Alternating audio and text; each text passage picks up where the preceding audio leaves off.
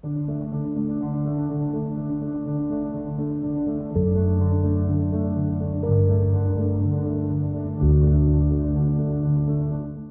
un uomo in Italia verso il quale tutti noi abbiamo un debito. Io che parlo, voi che ascoltate, la vicina di casa, il vostro migliore amico, i vostri genitori, tutti, nessuno escluso. E non abbiamo un debito ideale, uno astratto, no, è un debito concreto, reale. L'uomo con cui abbiamo un debito si chiama Pietro Ivano Nava ed è il primo testimone di giustizia di mafia della storia della Repubblica Italiana.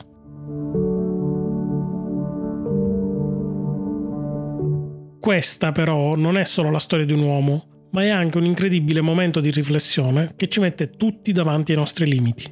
Dopo aver ascoltato questa storia sarà impossibile non chiedersi, ma io avrei mai avuto il suo coraggio? È una domanda che vi confesso mi sono fatto più volte durante la stesura di questo podcast. Fatemi sapere cosa risponderete a voi stessi. Io non ho vergogna nel dirvi che probabilmente sì, ma non certamente sì.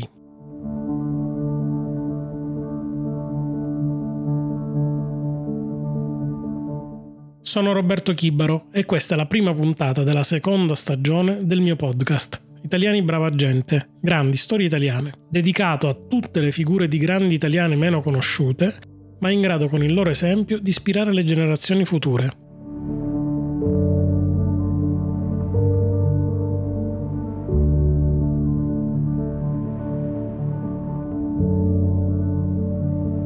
Siamo in Sicilia, una terra di contrasti e grandi eventi che spesso influenzano l'intero paese. Giovedì 21 settembre 1990, sono più o meno le 8.45, fa già molto caldo. È ancora estate, come succede qui fino ai primi di ottobre. Un acquazzone ogni tanto, ma nulla di più. Se zoomate sulla mappa della Sicilia, vedrete Agrigento e la sua provincia e se guardate ancora in più in dettaglio potreste scorgere la SS 640, una strada statale come ce ne sono tante qui giù. In quegli anni è una striscia di asfalto con poca manutenzione, ai lati campi brulli, un asfalto rovinato, l'emblema forse di una parte della Sicilia che si è resa agli eventi. La statale collega Agrigento con Caltanissetta e per farlo passa anche da Canicattì, un piccolo paese come tanti, dove vive uno dei protagonisti di questa storia.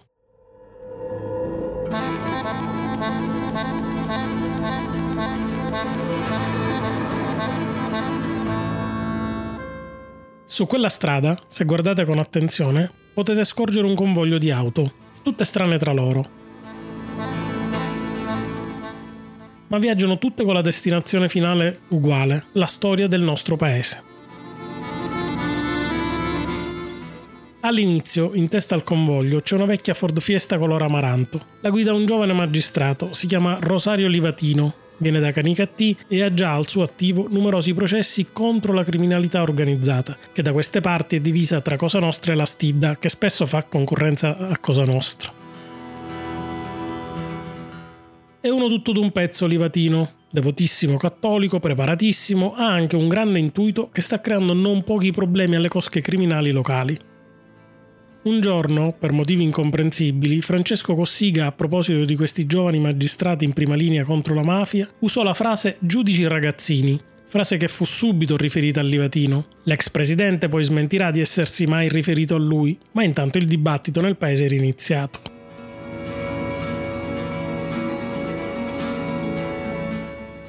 Ora, il giudice non lo sa, ma tra pochi minuti morirà per mano del comando che lo sta seguendo sulla stessa strada. Sono quattro ragazzi, tutti più giovani di lui.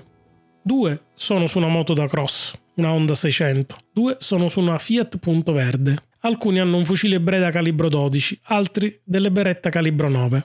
A un certo punto accelerano, superano un'auto e dopo un po' affiancano la fiesta. Sparano un primo colpo, ma non lo uccidono. Infrangono il parabrezza e lo feriscono a una spalla. Il giudice è bloccato, Terrorizzato prova a scappare in retromarcia per evitare i killer davanti a lui, ma sbatte sul guardrail e in un ultimo tentativo disperato prova a scappare nei campi vicini. Non avrà scampo, perché un killer lo inseguirà e lo finirà con due colpi in pieno viso, mentre il magistrato gli urla Ma che vi ho fatto picciotti?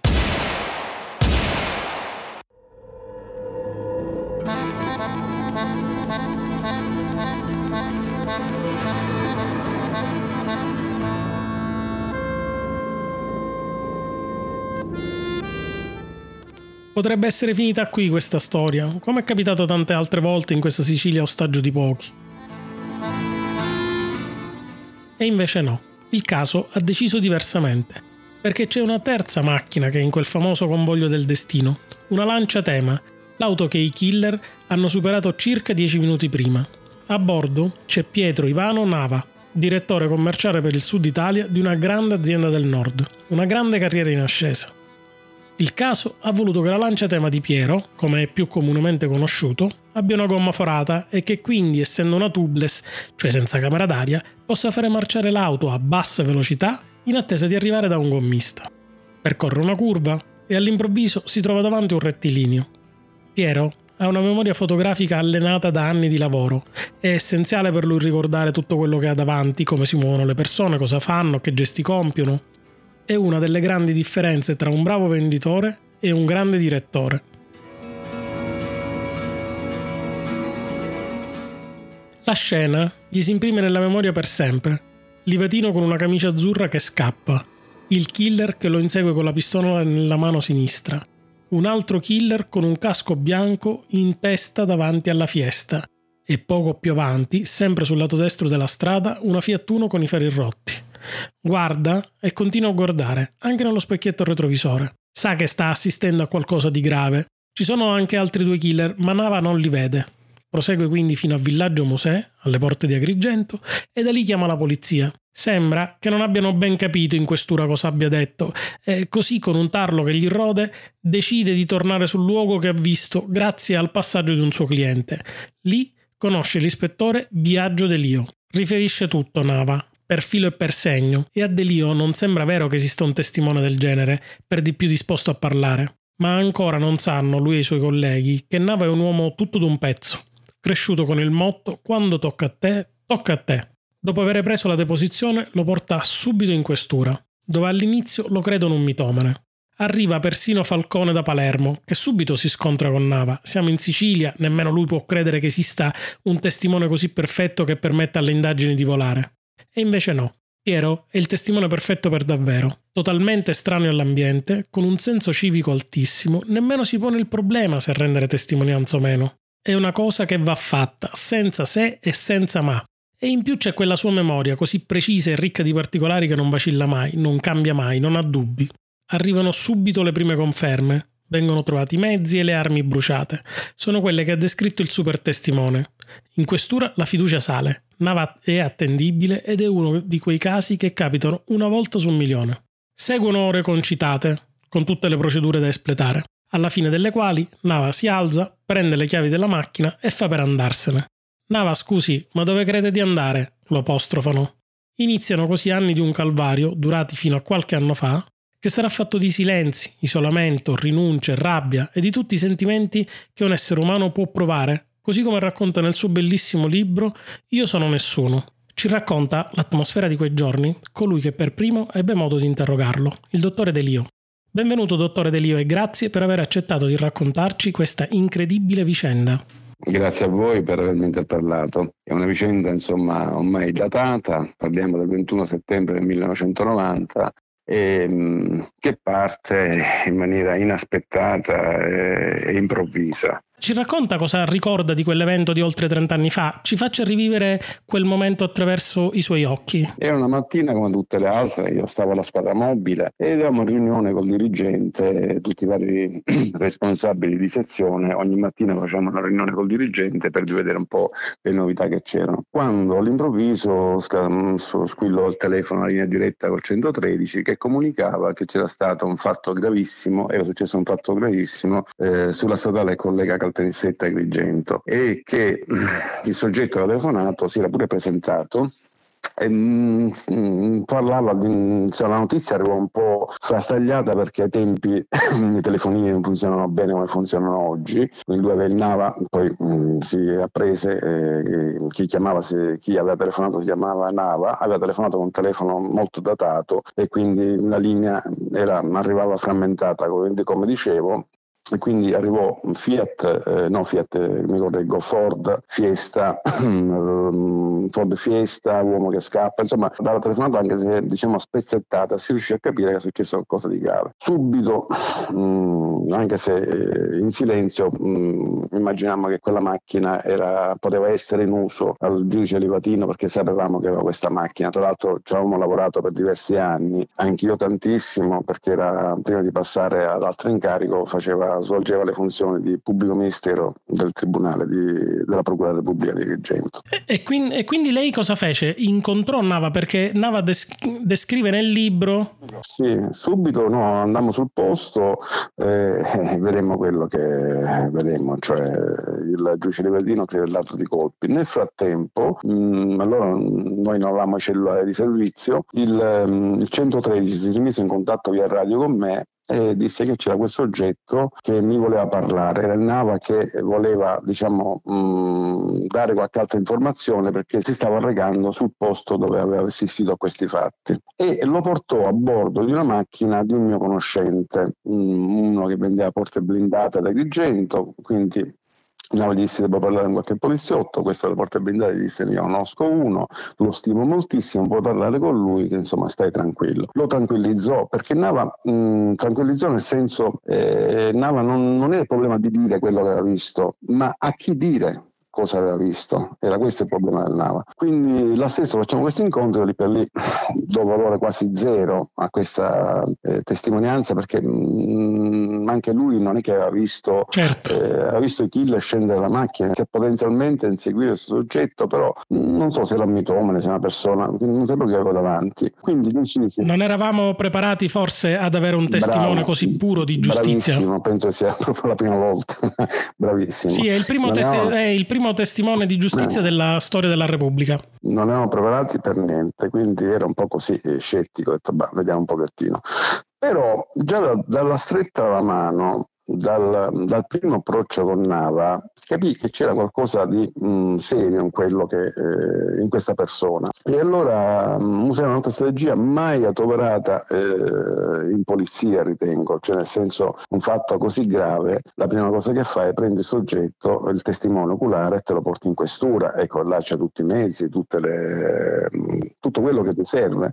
Temendo invece che Nava potesse essere scoraggiato dalla, certo. dal venire in questura, adottai un altro sistema che è quello di andare direttamente mh, mm, da questo commerciante, persona molto per bene di Villaggio Mosè, presso il negozio di questo commerciante per vedere un pochettino, mm, cercare anche di tutelare il test, di non portarlo subito in questura. Insomma, mh, mm, ragionai in questo modo, ma um, velocemente, così, senza, senza Oggi mi chiedo perché Mm, usai questa strategia fu qualcosa che sentì internamente e l'applicai. E che tipo era Nava? Perché eh, dal libro che lui stesso emerge, ehm, lui era un tipo tutto di un pezzo, era uno che continuava a ripetere quando tocca a te, tocca a te, però si scontra con quella che è la Sicilia degli anni 90, è un ambiente, mm, come dire, estremamente ostile, non ovviamente da parte della polizia, ma eh, l'ambiente circostante, l'ambiente di cui purtroppo era stato testimone.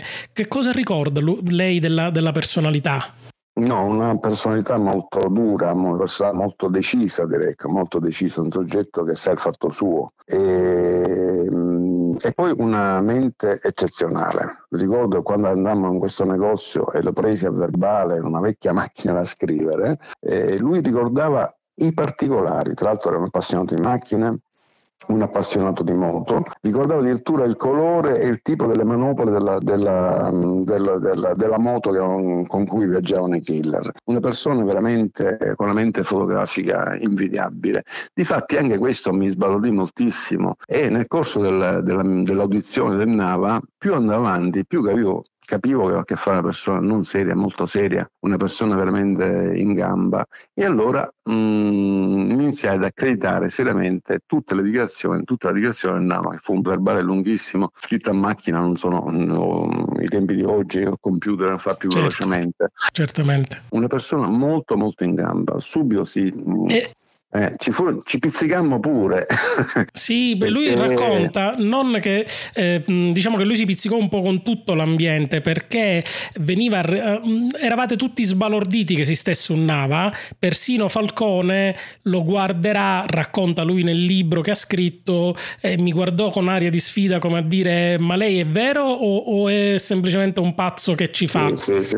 Sì non ero presente pure io quando, quando l'hai stato sentito, c'ero pure io, me lo ricordo. In questura, ecco. Sì, in questura. Eh, no, ritornando là, una persona dico, molto decisa e, e che si è fatto suo. Perfetto. Di contro aveva davanti a me, che sono una persona altrettanto decisa e che ritengo di sapere il fatto mio, quindi quando gli dissi guardi eh, signor Nava non abbiamo ultimato, lei deve venire in questura, là si rigidì moltissimo perché pensava al lavoro, agli impegni professionali che, che aveva preso e quindi questa cosa non, non, non, la mandava giù, però alla fine capì che insomma eh, il, motivo, il, motivo, era non serio, serissimo, che quando si trattava sia prima di tutto una vita umana, certo. ma anche di un magistrato, quindi è, ed è stato ammazzato per il lavoro che faceva, quindi perché era un magistrato. Sì, sì, sì. Il suo senso civico è altissimo, quindi capì questa situazione, si è nervosito, poi si calmò subito, lo mise in macchina e lo portò in questura. Senta, eh, dopo, dopo la, la, diciamo, la, testimonianza in questura, lui racconta che vuole andare via, eh, le, lei spiega che non è possibile che lui vada via perché ormai eh, la sua vita è stata sconvolta da, da, da quel fatto, racconta che eh, lei è stato forse una delle poche persone che eh, ha dato anche una mano umanamente perché lo porta a casa sua per evitare di farlo dormire su una, su una brandina in questura. No, no, eh, diciamo, diciamo che no. Allora, eh, lui era del duo, mm, noi abbiamo offerto anche la possibilità di andare in albergo, però lui quando poi la sera capì la gravità della situazione, disse ma in albergo a me che mi tutela. Certo. E, mm, mi comunicò quel senso di abbandono. Eh, io tutto volevo no, che Nava, il testimone chiave, si sentisse abbandonato. Io allora ero un single e quindi ho detto, guarda, io ho una casa abbastanza grande. Da lei erano passati già al tu perché insomma sono stati dei momenti molto intensi e l'ospitaio a casa mia. È vero che gli ha messo una beretta in mano e gli ha detto se vedi qualcosa di strano o vedi qualcuno avvicinarsi, tu spara a capire cosa è successo, ci pensiamo dopo. Allora, eh, come poliziotto io non avevo soltanto l'arma d'ordinanza, avevo anche altre armi. Ok. E a casa diciamo che c'era più di una pistola. E ho detto guarda... Eh, quindi, quindi ha... la situazione era terribile là, cioè per... tesissima. Poi e voglio citarlo perché è stata una persona anche eccezionale, il vicequestore La Porta che um, oggi purtroppo è deceduto, che um, subito si attivò, allora lui oltre a far parte della squadra mobile era dirigente, se non ricordo male, delle volanti, si attivò subito a mandarmi un servizio sotto casa, eh, mise una volante fissa uh, sotto casa a, tute- a, nostra tutela. E quindi gli disse no guarda noi non aspettiamo nessuno, una persona per bene bussa, se non è una persona non per bene non bussa, io non ho porta blindata, quindi la stanza tua accanto alla mia, mm, diciamo che eh, la possibilità di lui forse non l'avrebbe mai toccata la pistola, ma di potersi difendere probabilmente no. Lo tranquillizzò pure moltissimo, poi c'ero io, giustamente fu una notte quasi in bianco. Terribile. Terribile. E mh, mm, si creò un grosso legame fra me e Nava proprio in questo momento brutto, molto brutto. Senta, eh, dopo, dopo, questa vicenda, lui racconta poi nel libro che a un certo punto eh, lei lo accompagna fino a un certo punto, mi sembra, fino al traghetto. Vi abbracciate, vi salutate perché. No, no, no. No? No, allora mh, mm, nel frattempo la um, Criminal Pol eh, diciamo, aveva raggiunto Agrigento, eh, era un, la gestione del testimone non poteva essere più sicura da parte della squadra mobile di Agrigento perché insomma tra mafia e stidari erano pieni e quindi mh, si è preferito ehm, farlo partire subito e darlo diciamo, alle, alle, cure della criminal poll. Però non mi andava di salutarlo già direttamente in questura, mi andava di rafforzare la scorta che lui aveva già abbastanza diciamo, fornita con uomini espertissimi e quindi mi misi a testa del convoglio e la, l'accompagnai fino a confine di Genova, fino a Caltanissetta scattano in secca. Perfetto. Forse si fece una cosa che non dovevamo fare, ma eravamo super scortati, scesi, ci abbracciammo, ci salutammo, e, insomma un abbraccio molto molto forte.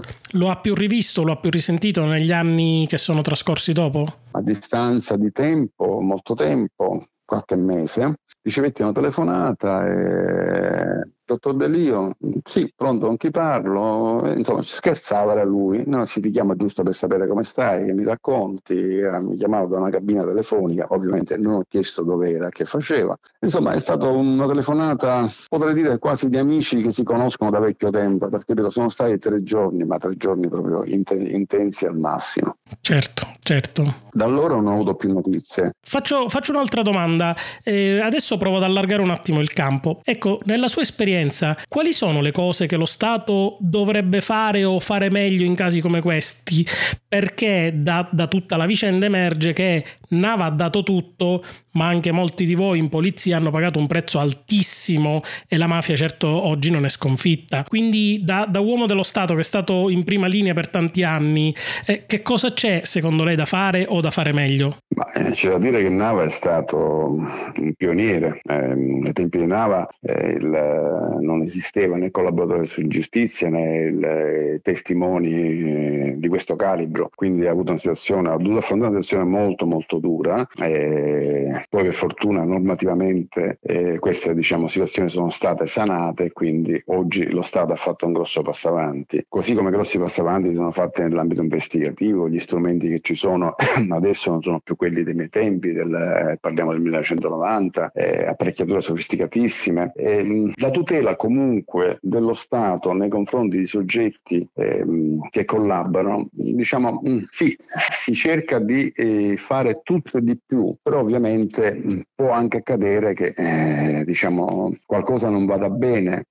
ma quello è umano, è normale. Poi ripeto, mh, a livello centrale, eh, a livello ministeriale, mh, molta accortezza l'hanno fatto mh, per, a tutela di questi soggetti, cambiano città, eh, cambiano nome, cambiano status, insomma, quindi praticamente vanno in posti dove si ritiene che nessuno li conosca, sono sempre a contatto con soggetti che quotidianamente li chiamano per sapere come stanno, come non stanno, al primo dubbio cambiano città. E quindi questo si è fatto. Sotto il profilo della lotta alla mafia, ripeto, ehm, penso che eh, dal 90 in poi molte cose eh, sono cambiate anche in questo settore come, come diciamo polizia, come forze dell'ordine e che diciamo si stia andando bene, devo dire che si stia andando bene. Certo eh, ci sono latitanti eccellenti che non si riescono ancora a prendere, ma di certo questo non può essere frutto dell'incapacità delle forze dell'ordine che sono sicuro perché ho vissuto, ho fatto questa attività, eh, quindi ogni sforzo è inimmaginabile.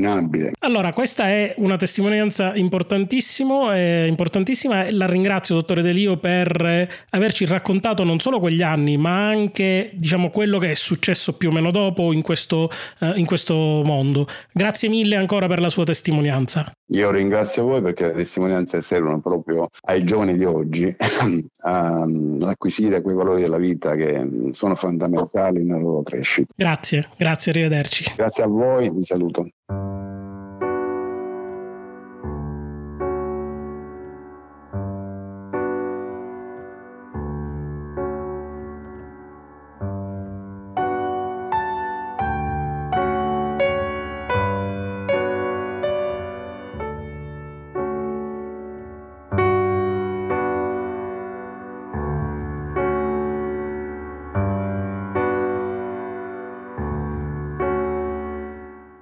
Sentimenti, dicevamo, come la paura che prova la prima notte ospitata a casa dell'ispettore Delio, un sentimento che diventerà un compagno fedele negli anni. La disperazione, quando capisce che la sua vita non è più sua. E un uomo indipendente come lui non può accettarlo, non lo può accettare mai. Non può accettare di vivere su un divano, nascosto, con qualcuno che gli dice cosa fare, cosa dire, dove andare, abbandonando tutto e tutti. Il dolore. Quando anni di una vita in fuga distruggono il suo matrimonio e costringono i suoi figli, ancora piccoli, a imparare a mentire sulla propria identità, nemmeno fossero agenti dei servizi segreti. Nessuna amicizia duratura, nessun momento possibile di confidenza con quelli a cui vuoi bene, sei sempre solo e sempre sul chi vive. Perché la vita, diceva qualcuno, è quello che ti capita mentre sei impegnato a fare progetti.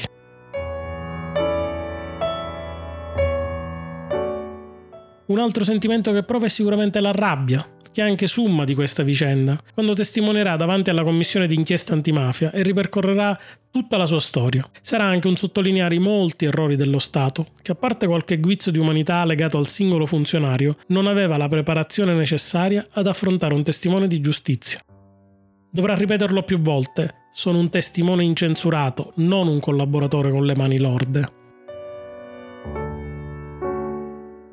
D'altronde, la legge sui collaboratori di giustizia è del 1991, quella sui testimoni del 2001 prima, poi emendata nel 2018.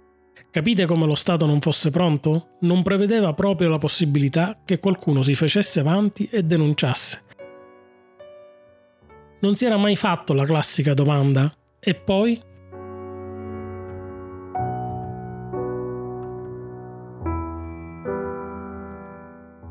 E poi, cos'è successo ai protagonisti di questa vicenda? I killer di Livatino sono finiti tutti al 41 bis. Brutte storie, per ragazzi ancora troppo giovani che hanno bruciato in un attimo la propria vita. Lo dicono loro stessi in moltissime delle interviste che trovate in giro.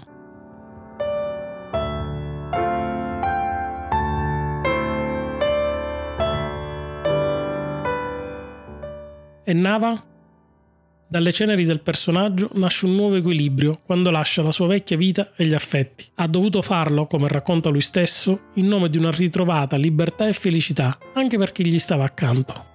Sono anni in totale anonimato prima in Italia, poi all'estero, senza poter lavorare, senza poter essere se stesso, senza amici, senza confidenze, senza intimità, con l'ansia che ti torce lo stomaco ad ogni piesso spinto.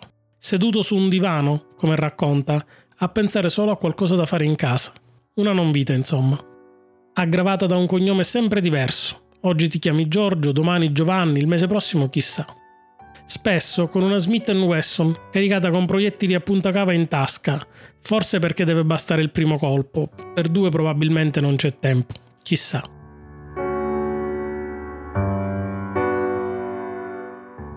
Sono anni di certezza dell'avere fatto la cosa giusta ma anche di rancore, verso il destino forse, anche verso quello Stato che non capisce, non sa cosa farsene di uno come lui. Ci prova quello Stato, sente le richieste e le urla a volte di Nava, ma non ne ha ancora le capacità, né nelle leggi né negli uomini che pure fanno ciò che possono.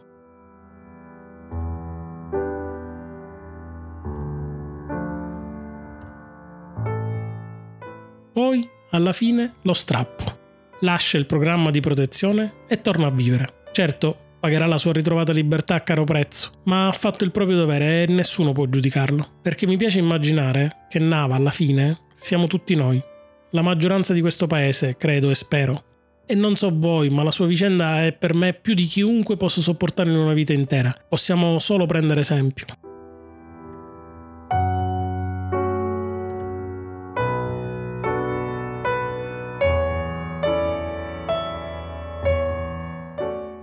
E poi? E poi cosa ha fatto lo Stato nella sua attività per rendere sempre più facile la vita dei testimoni di giustizia? Per incoraggiarli, per invogliarli, per sostenerli? Nel 2018 c'è la nuova legge sui testimoni di giustizia, con molte novità importanti, anche sui input di chi quella storia l'ha vissuta sulla propria pelle. Non ci sarà più bisogno, ad esempio, di far incontrare a un metro di distanza testimone e imputati, dopo un volo nella notte fino in Germania. Basterà una banale videoconferenza. Ci sarà ad esempio il referente dei testimoni di giustizia per aiutarlo nei suoi rapporti con le istituzioni, che tante difficoltà hanno a capire le esigenze di chi vive quelle vicende. Ci sarà un supporto psicologico per tutto il nucleo familiare e aiuto e protezione anche per i parenti più prossimi. Saranno previste nuove misure di reinserimento sociale, con un'attenzione particolare, quando possibile, a magari non sradicare il testimone dall'ambiente in cui vive o lavora con cambi di vita brutali. Sembra una legge perfetta, no? Ma, come sempre, c'è un ma. Lascio la chiusura alle parole di una fonte che ha preferito non essere citata nel podcast, ma che mi ha dato sicuramente un grande spunto di riflessione.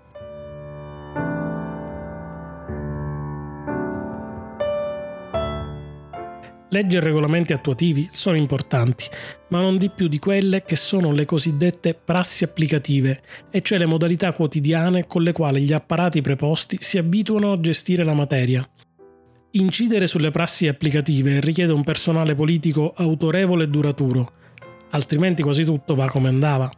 E va offerta, formazione e supporto anche a coloro che quelle norme devono farle applicare, perché nessun uomo e nessuna istituzione sono un'isola.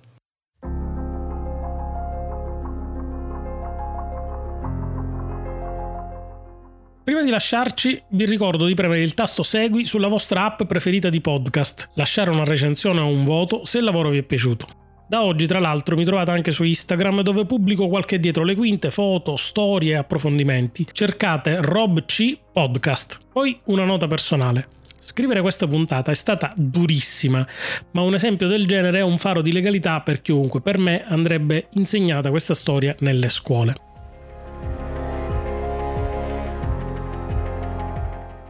Detto questo passiamo ai ringraziamenti. Il primo va al dottor Delio per la sua straordinaria disponibilità e cortesia. Grazie davvero. Poi, come ho detto, questa è stata una puntata difficilissima e che mi ha scavato dentro, perché l'empatia è una brutta bestia e a volte crea macigni sul cuore. Non sarei riuscito senza il supporto di tanti amici a portarla a termine.